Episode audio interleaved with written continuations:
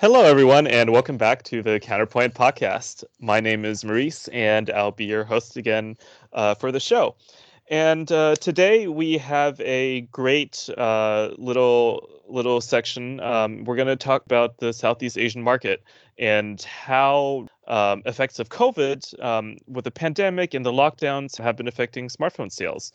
Um, we've covered other markets in the past, and now we're doing this Southeast Asian market. And today with us, we have our research associate, uh, Tanvi Sharma, who will be talking more about the market and how it performed um, over the past couple of quarters. Hey, how's it going? Hi, Maurice. All good. How about you? I'm doing great. Uh, so, Tanvi, actually, tell me uh, what are the major markets uh, for the Southeast Asian region, and how has COVID impacted uh, the the smartphone sales in these markets? In SEA region, the major markets are Indonesia, Vietnam, Thailand, and Philippines. Like the other countries, these were also impacted by COVID and had the hardest hit during the lockdown mode. So what what happened in the starting? Several smartphone brands were able to keep their business going since they have local production facilities and have a safe supply of components for the first two months.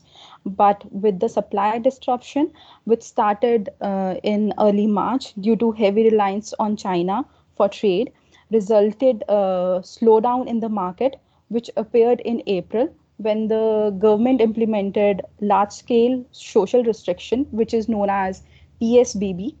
Hence, the market experienced turbulence caused by various economic factors. So, during the lockdown, several mobile phone brands tried new ways to continue to cater to the customers as shops were shut and uh, e commerce portals were only allowed to sell essential goods.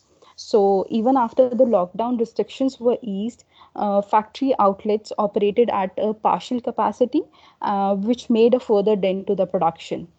Interesting. Yeah. So, um, you know, we've we've seen uh, backing up a little bit, really, you know, with COVID nineteen, um, these these lockdowns happening, and these Southeast Asian countries have really bounced back compared to um, to other countries. I mean, look at look at the U.S. right now, and and where we are in compared to um, Vietnam. Um, so, w- what types of signs of recovery have have you been seeing, and how and how that's been affecting the market? The initial phase of pandemic outbreak washed off both the demand as well as the sales. However, the market started adopting the new normal, and the lockdown measures were relaxed. So the demand curve started picking up the momentum. So, from manufacturing hmm. and supply chain perspective, the industry saw the disruption, which also forced the brands upon the re-strategizing their production and supply chain away from the China. So hence the market will rebound soon, slowly and gradually. Got it. So there was some pent up demand too then. So w- what are the top brands that are then contributing to this or that have really gained because of that? So brands are coming up with different strategies and initiatives to fight against the economic slowdown which has happened during the covid. So like vivo came up with the promotional campaigns around its low and mid-range smartphones which are well very suited for the price sensitive indonesian market. Also it is strengthening its distribution channels while ensuring that their products are available in the market also vivo introduced a home delivery service in indonesia at the time of the lockdown and the service offered secured and speedy product deliveries with the support of services provided virtually by the Vivo representative. Interesting. So th- these are actually all Chinese brands that um, are contributing to this, right? Yeah, right. Um, cool. Well, have there been any sorts of uh, negative sentiments uh, for these brands? Uh, the anti-China sentiment is prevalent in countries like India, US, UK, but not in SEA market because Chinese brands are registering a strong growth and have significant market share in this region. So, with some of these other uh, podcasts that we've done, um, we, we've noticed a shift uh, in manufacturing happening, right? So there, there has been a shift away from um, OEMs manufacturing China and going to other countries such as uh, Indonesia and Vietnam, which is especially um, I think recently has contributed um, or has grown because of some of this um, negative sentiment over Chinese brands um, in other parts of the globe. Um, so, so tell me, um, what's happening to support these companies coming into the Southeast Asian region uh, and building up their manufacturing plants? So now, what happened? Brands due to COVID have realized that they can't rely on China due to the supply chain issues. So, as Indonesia and Vietnam are very well versed with the manufacturing, so many brands are shifting their production to these countries. So, like Qualcomm is planning to open a factory in Vietnam to expand 5G chipset production.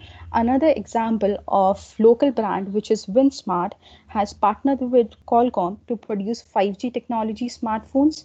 Another example of Apple, who has shifted some of its AirPod production to Vietnam, and roughly 30% of the company's classic AirPods will be produced in Vietnam rather than in China. So slowly, the reliance on China for for the production is declining.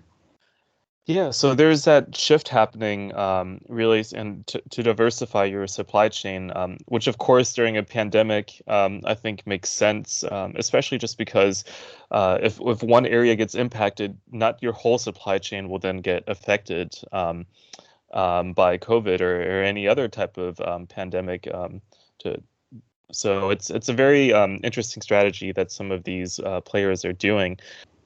Well, switching uh, topics a little bit, then, um, you know, j- just because of COVID and the lockdowns, we we've really seen that this offline market being heavily impacted. Um, what can you tell us about um, the the rise in online sales in Southeast Asia?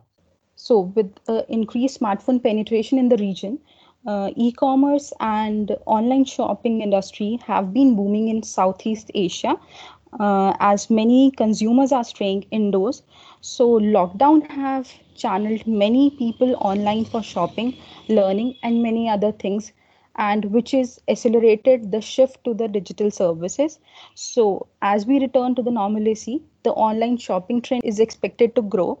Also e-commerce platforms are coming up with attractive campaigns recently shopee one of the uh, top e-commerce platform in Indonesia, had a three-week shopping event called 9.9 Super Shopping Day, offering free delivery and late-night discounts. So then, are you uh, seeing signs of you know these digital payments uh, beginning to replace cash? Yeah, with the COVID 19 outbreak, there is surge in the e commerce sector. So, despite uh, economic uh, uncertainty, consumers around the world are turning to the internet for goods and services. So, major growth driver behind the digital payments are the e-commerce platforms and their contactless payment system. On these platforms, heavy discounts, promotional offers, exclusive tie-up with banks for financing options are few reasons uh, which are driving growth for digital payments. Also, the businesses are promoting cashless payment services amid demand triggered by social distancing measures. So there are e-wallets such as OVO and GoPay. So they are becoming more common as digital payments replacing cash. Got it. And just lastly, are there any other top players you wanted to mention um, and, and any other marketing strategies that you found interesting um, doing this research? Brands are utilizing various tools ranging from flash sale on e commerce platforms, tie up with banks for exclusive discounts, using WhatsApp for taking bookings and promotional offerings with the device. For instance, what Oppo did, Oppo Mobile used WhatsApp as the interface to take the orders. Also, Xiaomi is strategizing to introduce an after sale service in the form of smartphone repair that is completed in just one hour.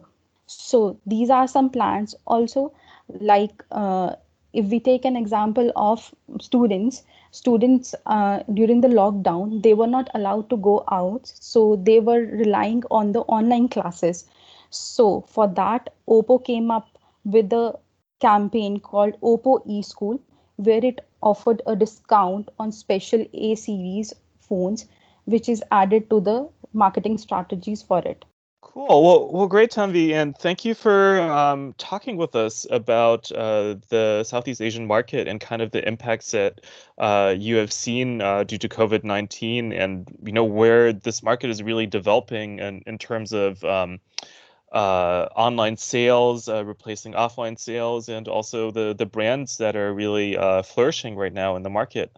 thanks again for for coming. Thank you, Maurice. Excellent.